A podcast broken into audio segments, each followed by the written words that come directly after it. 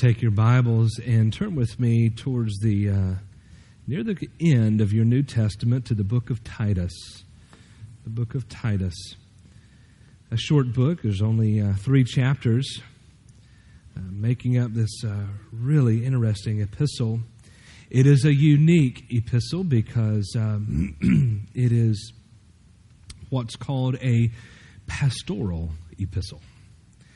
So, what do you mean, Pastor? What is an uh, pastoral epistle? Well, the uh, book of Titus, along with the book of First Timothy and Second Timothy, were all three books written by the Apostle Paul to two young preachers, Timothy and Titus. They are really instruction manuals for pastors and preachers. Paul wrote to them and gave them instructions on what to teach and things to be doing as they shepherded their flocks. And so today we are in a pastoral epistle, chapter 2 of the book of Titus, and in a text that I believe is very fitting for today. You can, you can almost say that this morning's sermon was already pre written for me because I'm just going to preach a text of Scripture that Paul told Titus. He said, I want you to make sure you teach this to your congregation. And so I've just kind of affectionately called the sermon this morning God's Way for Women. Uh, a number of years ago, I was listening. I, I love listening to other preachers. I, I you know, because I have to get preached to myself. And I was listening to a message on this text uh, from a guy by the name of uh, Jerry Shirley, who's the pastor of First Baptist Church of Decatur, Illinois.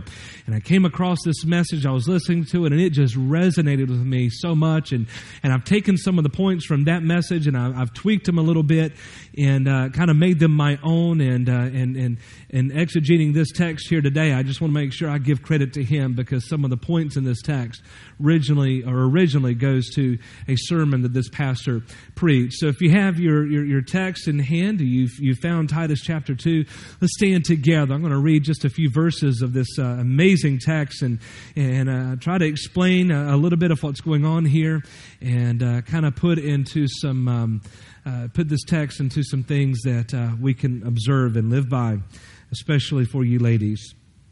But as for you, teach what accords with sound doctrine. Older men are to be sober minded, dignified, and self controlled. But older women likewise are to be reverent in behavior, not slanderers or slaves to much wine. They are to teach what is good, and so train the young women to love their husbands and children, to be self controlled and pure, working at home, kind and submissive to their husbands, and, the, and that the word of God may not be reviled. Verse 6 Likewise, urge the younger men to be self controlled. Show yourselves in all respects to be a model of good works, and in your teaching, show integrity, dignity, sound speech that cannot be condemned, so that, no, so that uh, an opponent may, not, uh, may, may be put to shame, having nothing evil to say about us. Let us pray. Heavenly Father, uh, there, there is quite a bit to unpack here, and. Um, Father, I must admit it would be tempting to preach this out of my own strength, out of my own abilities, but I would be um, not I would not be doing this text justice. I would not be preaching effectively, and nor would any of us get anything out of it if it's by my own strength. So, God, I pray that that supernaturally and, and in accordance with Your will, God, just invade this message as it has been prepared to honor You, Father. May in its delivery, God, may it exalt the Savior and encourage ladies, mothers, women to observe, to carefully observe uh, what is commanded and expected of them. In Jesus' name that we pray. Everyone said, Amen. All right. Well, you know, one of, the, one of the first things that the scripture has to say about you ladies is that you were absolutely needed for guys like me. You know, the Bible says in Genesis chapter 2 uh, that uh, in verse 2, uh, chapter 2, actually verse 18, it is not good for man to be alone. Amen to that. If I had to live my life by myself, with everything. I just, I just couldn't do it. I am so thankful for a godly wife and a godly mother. I'm so thankful for Tiffany being in, in my life. And, uh, uh, you know, the word says, uh, God says, we're going to create a, suitable, a helper suitable for him. And I like that phrase too because it lets me know I needed help And so I'm so glad for my mother. I'm glad for my wife, who's an excellent, awesome mother. And I am so proud of each and every one of you, godly mothers. Uh, my goodness, you, you, your, your uh, abilities of influence are far reaching and far greater than you've probably ever given yourselves credit for. I'm also reminded of what Paul actually had to say to Timothy in one book prior in the opening verses. He said, I am reminded Timothy, when I'm looking at you, I am reminded of the faith that you have, but it wasn't original to you. It was the faith that was first dwelt in your grandmother Lois and in your mother Eunice. And uh, it's interesting to note, he didn't mention a grandfather or even a dad in Timothy's life. It lets us all know that whether, uh, uh, whether married or whether single, you can raise godly children. My wife came from a single parent household. We she only had a, her mother there in her life, and she raised two boys and, and Tiffany and had them in church every single Sunday, every time the doors were open, taught them the ways of honoring the Lord. And so it can be done. The road is not always easy. Uh, absolutely not, but it can be done. Mothers, thank you for what you do and what you have done in our lives. But now to our text. Let's go ahead and start with verse 1 and kind of outline some things for you in verse 1 because it sets the stage for this text and, and for some of the things that, that uh, the word is expecting, I believe, of, of mothers. but as for you, Titus, he's really, really teaching to me, he's teaching the, the preacher right now. But as for you, teach what accords with sound doctrine. Teach what accords with sound doctrine. And now it's important to notice that there's a lot of doctrines that you could teach as a pastor. I could sit up here today and give you uh, sermons on the doctrine of salvation or of Christ or, or uh, the doctrine of the church. There's a lot of doctrines, things that the Bible speaks to, but notice that right after he says, I want you to teach them sound doctrine, he starts talking about the home. Something must be drawn out here as to why Paul, under the guidance of the Holy Spirit, first mentions the importance of the home when he says, I want you to teach sound doctrine. I don't know all the answers to this, but I do believe that this is a timeless message because as we could say it today, we could have said it decades ago and centuries ago. Our homes are constantly under attack there are so many things out there trying to undermine godly homes. And sometimes they come from the most unlikely sources the Supreme Court, Washington, D.C. Then we move on to the other things that are actually, we would expect them our news media outlets, things on television, entertainment. And then just the things of this world, addictions and the stuff that can be brought into a home, a computer screen, internet brought into the home and destroy what God had designed and what He intends. He says, I want you to teach what accords with sound doctrine. Interesting to note that, that in the King James, this, this word sound, uh, the, the, the, this word that he's, he's talking about here, there, there's a lot of weight to it. And it really sets, I believe, a good tone for, for the instructions that, that Paul is, is actually uh, given. It means to be well. It actually means to be in good health. Do you realize good doctrine provides for good health? It's like our regular doctors, right? You know how you can tell someone's in poor health? They've been to a poor doctor. Good doctors, good medicine, good life. Same is true for doctrine. Poor doctrine, poor health spiritually. He says, I want you to focus on doctrine. Interesting that the English word sound, as it's translated here, in the scriptures and various other places. And one of the places they actually use the word where we get the word cosmos from. And the word cosmos means to put things in order. Good doctrine means you're putting things in order in your life. And it means that you've got priorities set and proper. I thank God for the challenge of having good priorities. Being a mom, being a dad is not easy. And we are constantly challenged to have these good priorities in our home. one of these top priorities, and I fail here so many times. But you know, one of these top priorities is making sure that I see myself, Chris Woodard, as the priest of my home. And that my wife's first line of spiritual defense is going to be through her husband. and I teach my children properly.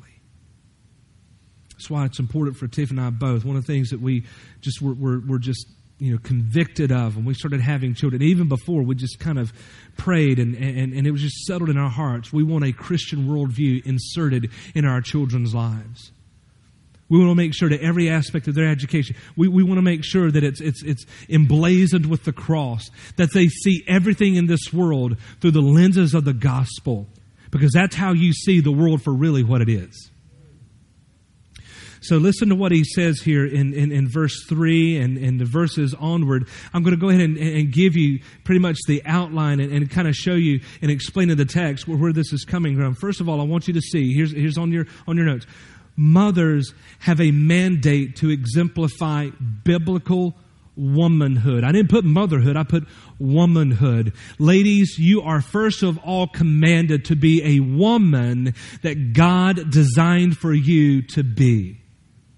And I'm going to tell you something. We talk about the home being under attack. The issue of womanhood is under attack. The issue of manhood is under attack.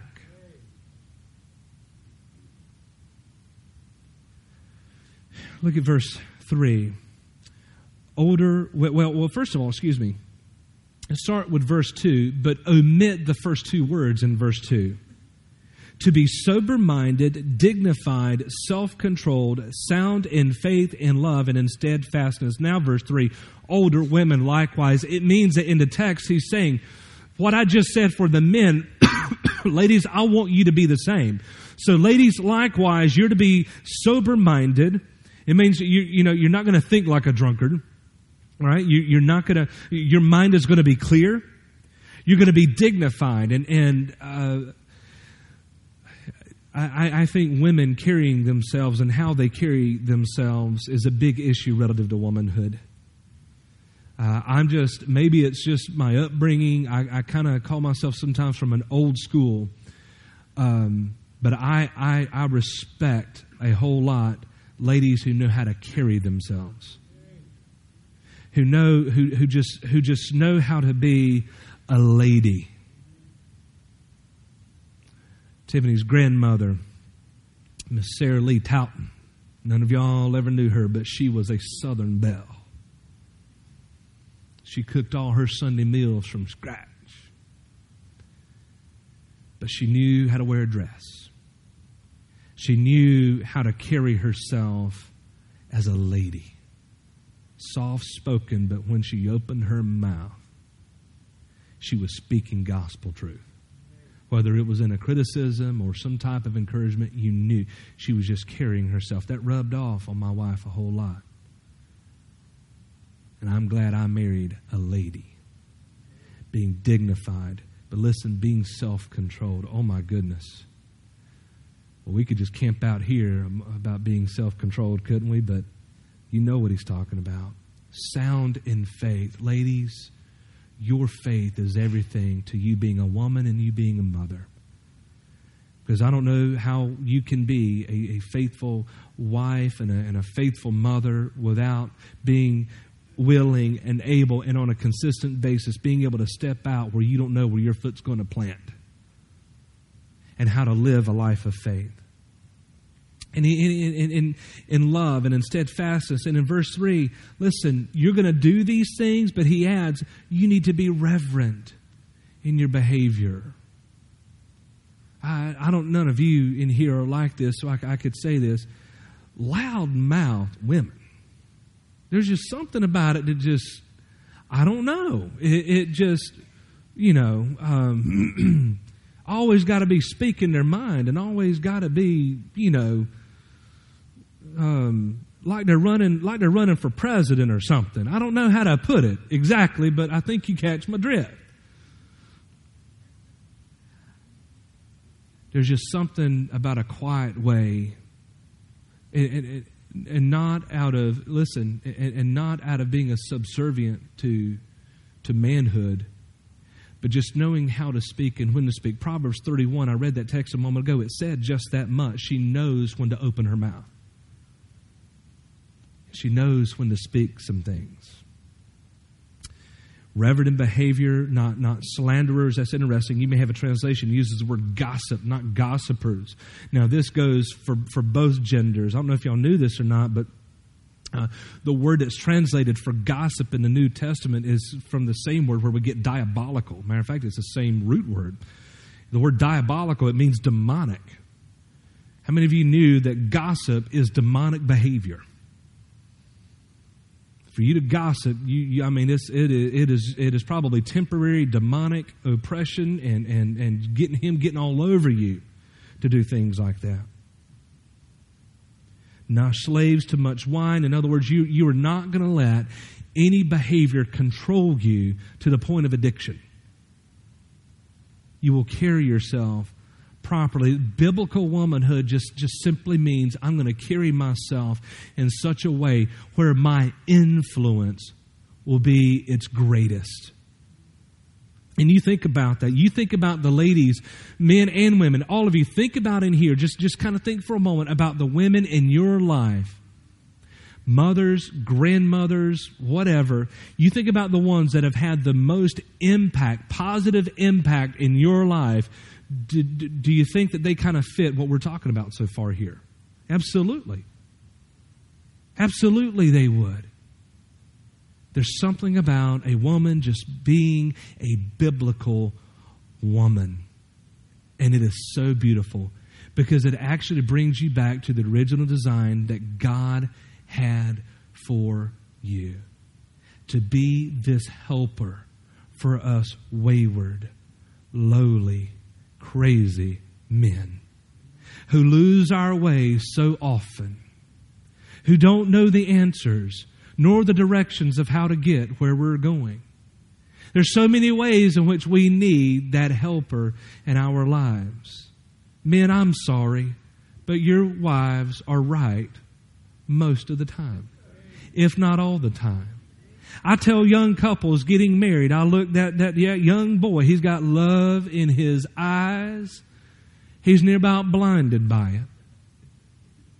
And I look at him and I say to him, I give him this one challenge. Young fella, in marriage, you can either choose to be right or you can choose to be happy. That choice is up to you.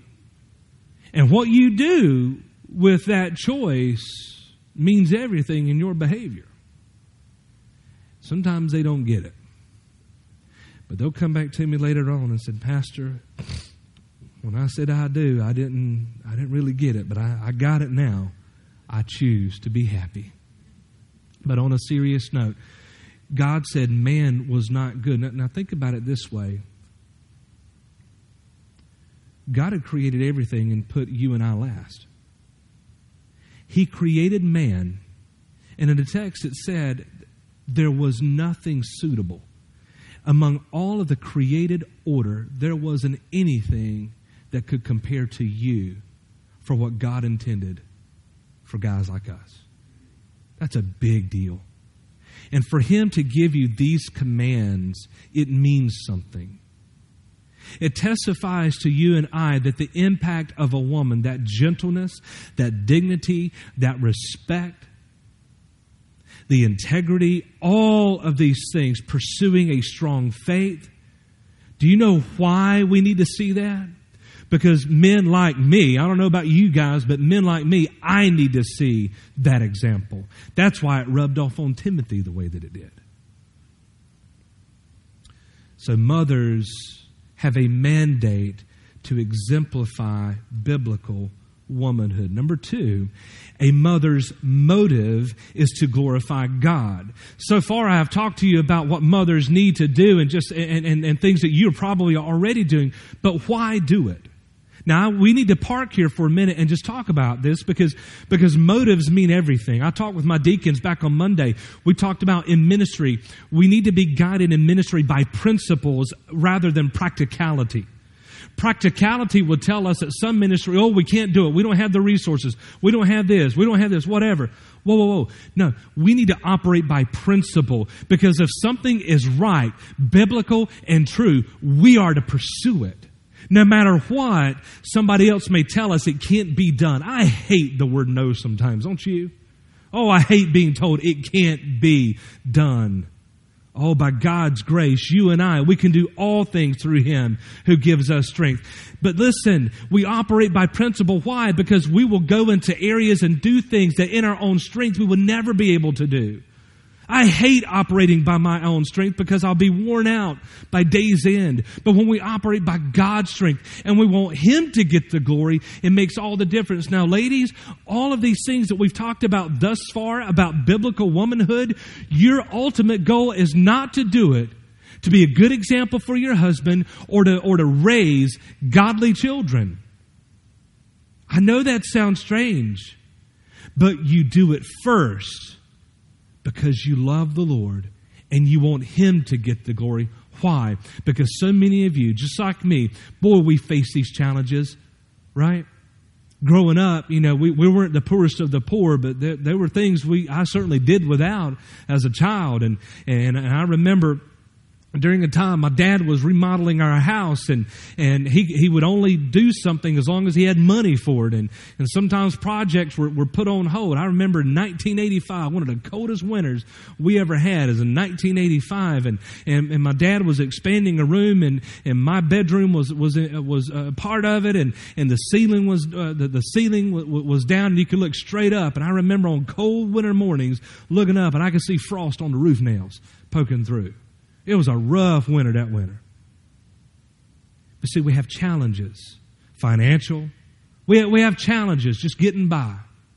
We have these challenges. And if our goal is to just be successful, if our goal is to just look at this as a checklist, I don't think you'll ever get it done. But if you say, listen, God, I don't have what it takes to be any of these things that the preacher's been talking about already this morning. As a matter of fact, I'm failing at pretty much all of them. But Lord, I promise you this I don't have what it takes, but you do.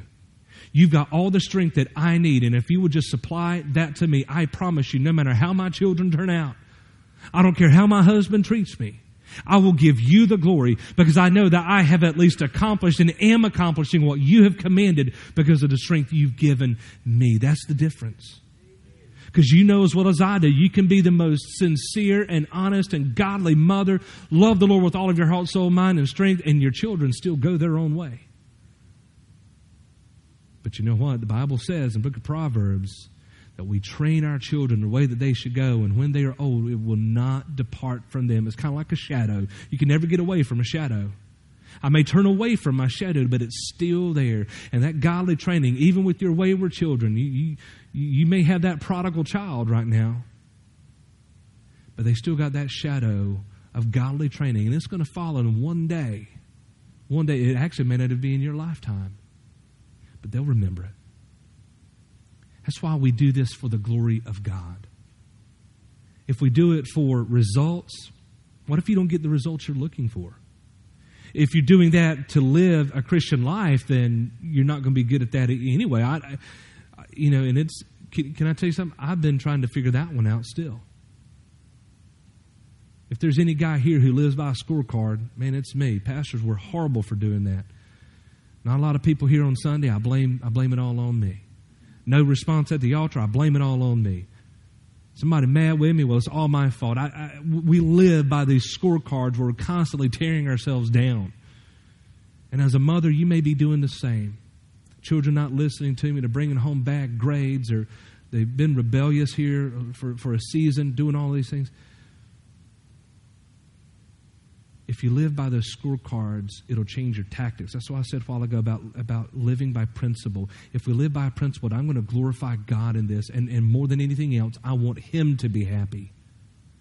Then guess what? My joy will come from my satisfaction of glorifying Him rather than the outcome of those who still have to make up their own minds, independent of how I live my life. Now, number three, a mother's manner of life should promote holiness. Should promote holiness. You might could cross out the word should and maybe put will. Because so far we've looked at a text of scripture that I'm telling you, ladies, this, this is a, quite a challenge. Yes, I know, but, but observing this, God will honor it. I promise you, He will. We'll, we'll, pick up um, uh, verse 4. Train the young women to love their husbands and children. Oh, by the way, this verse has always struck at me. Loving their husbands, well, I can kind of get that. Some husbands are hard to love, but but love their children. I, I, thought for a long time, why in the world do we need to teach women to love their children? Well, you realize since January the 22nd, 1973, we've allowed moms to kill their babies off in the womb when Roe v. Wade passed. Yeah, that's why we have to teach them. And another thing, do you know that loving is sometimes a very unnatural thing to do? because the love here is going to be unconditional. We, we love to love conditionally. As long as you're meeting my needs and you're doing things the way I want you to do them, I will love you. But the moment you step out of line with my expectations, then we're cutting off love. Older ladies, you are to teach this to the younger ladies. Younger ladies, you're to remember this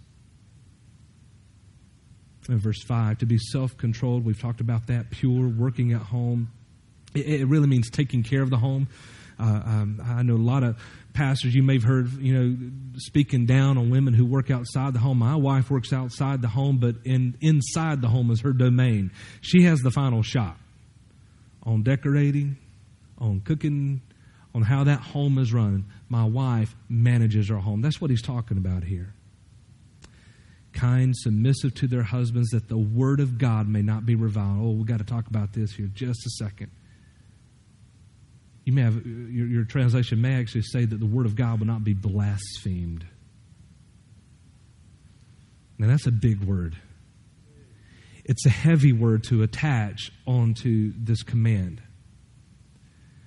Because what he's saying here is that, ladies, your observation and fulfillment of these obligations here verify the things that I have elsewhere said about human life and responsibility, and especially salvation. This point here that I'm trying to make, this it should promote holiness means that if I'm going to honor the Word of God right here, it will validate other passages of the Word of God so as not to blaspheme, meaning, meaning well, God may says this, but he's doing this somewhere else, or he's not doing this somewhere else, but doing it here. Words, it validates the Word of God so that the whole Word, counsel of God is absolutely true. So what he says over here about this particular issue is valid. What he says here, valid. What he says over here about this type of life, valid. What he says over here about eternal life and salvation and faith, and faith and repentance in Jesus Jesus Christ to,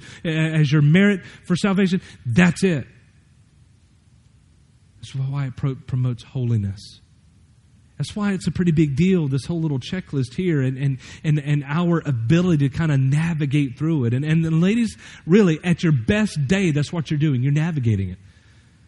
And saying, God, I'm going to need your strength to make this stuff happen. That's why at the end of the day, these are, these are all commands to do something. Now, commands in the scriptures to do something are always as valid as the commands in scriptures not to do something, like murder and adultery and stealing and false witness, you know, lying, stuff like that. That's why when we pray, you may have learned this in Sunday school, that's why when we pray, we ask God to forgive us of sins of commission, things we've committed, but God, forgive me of the sins that I have done by omission. In other words, I have omitted things out of my life that should have been there. I have not been observing the things that you've wanted me to, to do. I heard a uh, old uh, speaker many, many years ago said if we spend all of our time doing the do's in the scriptures, we won't have time to do the don'ts in the scripture. But doing these things is a model and a way to show others a pathway uh, of, of holiness. Next point last one actually is it's, it's on your list here. A mother's example is a reflection of wise living. Look at, at, at verse 5 self control, pure, working at home. Uh, uh, I mean, just, just so much right here. Your translation may, may call it uh, sober or, or discreet. You know, being level headed, having, having good judgment. And, and I'm going to tell you, I, I, need that example in my home. My, and my wife, she is so good at good judgment. And, you think I learned from that you know, us husbands, we got to learn from good judgment, especially when it comes to our mouth. I put my mouth in gear before I put my mind in gear, and oh, how I regret it. It's like the husband been working hard all day long and and uh, his his, uh, his wife was at home with two newborn children. I think they had twins, and and so she had done doctor's appointments. She had done you know going to the laundromat, uh, the dry cleaners, whatever, and going to the grocery store. She just had a packed day, ladies. You know what I'm talking about, and she was run ragged. She got home and she tried to stir up dinner as best as she possibly could, and and husband walked in, and the first thing he did was he took a big whiff of something odorous coming from the kitchen. Okay. Kind of knew that, just, just kind of tell there's some things strewn about the floor. Toys weren't picked up from the babies. Yeah, she's probably not had a good day.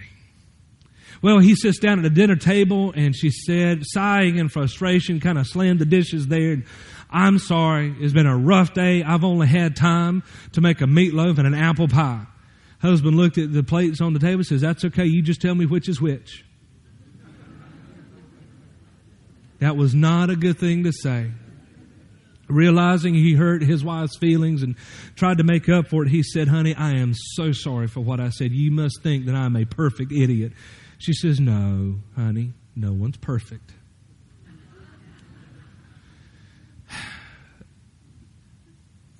This this whole notion of, of, a mother's example translating into a, a reflection of wise living, you know, wise words. So much can be said for that. I love my father and the example he's given to me, but can I tell you something? I remember to this day phrases that I heard coming out of my mother's mouth that I live by. Things that I remember about just just stuff to be mindful of and to think about. Things that, that have made a difference and an impact in my life. That, that's this way of godly living, wise living. It has impacted me today, and I, I wish.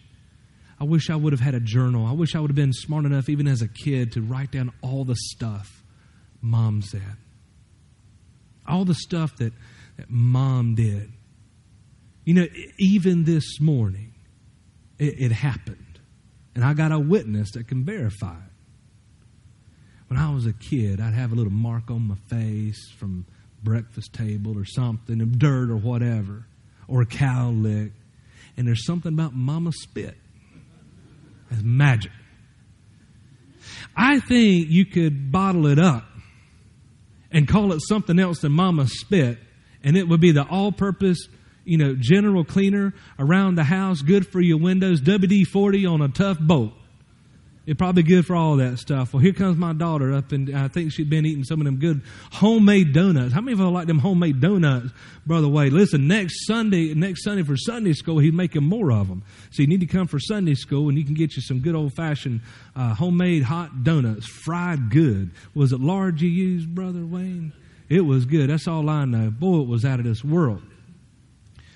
So my, my little girl Sarah just come up in here. We're up in the sound room, and I was trying to get my headpiece thing. I was doing something with the sound, and here she come, had this big old smeared. I'm like, oh, she done been eating this morning at church.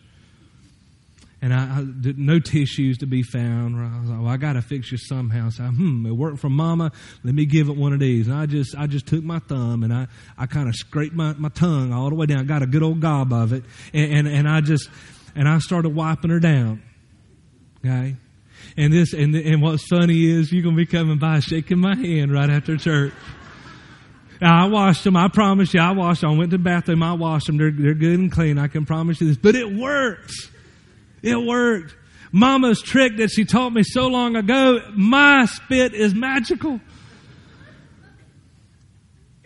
But you know what? One day, one of these days, if the Lord does not come and I outlive my mama,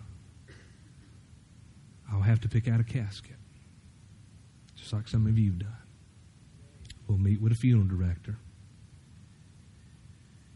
You know, a few years ago, my mother asked me, she said, uh, Chris, would you preach my funeral?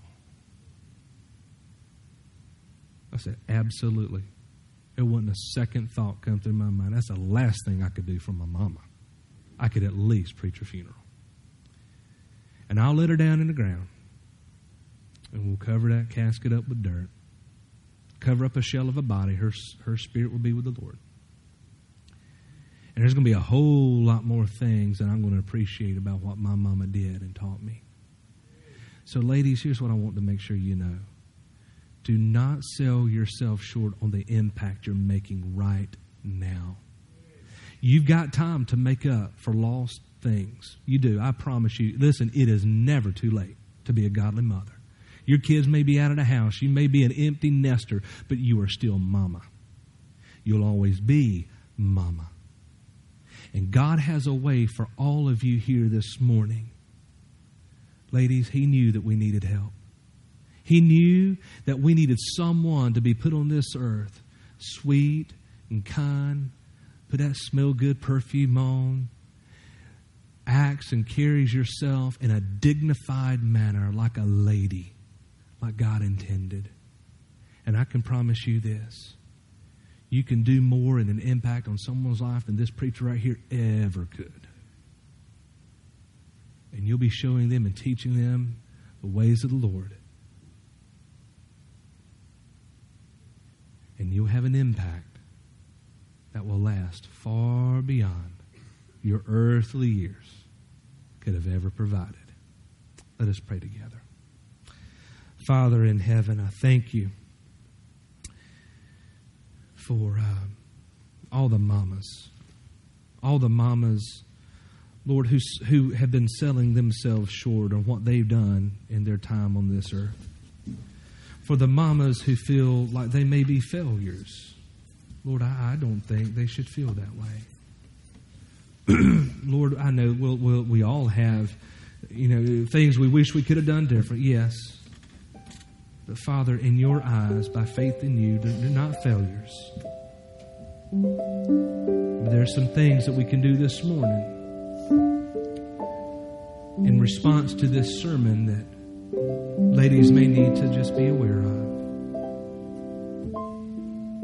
Father, I pray that uh, as we get ready to prepare for an invitation, for a time of response, that every woman here would have just, you know, maybe there was something that was said early on, or maybe mid through the sermon, or whatever. But maybe something from the Word of God uh, that just struck with them, and something that they could just bring to the altar and say, Lord, would you help me in this area? God, I just, I'm just going to come and just pray for my children. I'm going to pray for my husband. I just want to do these things to make sure that I know and I'm following God's way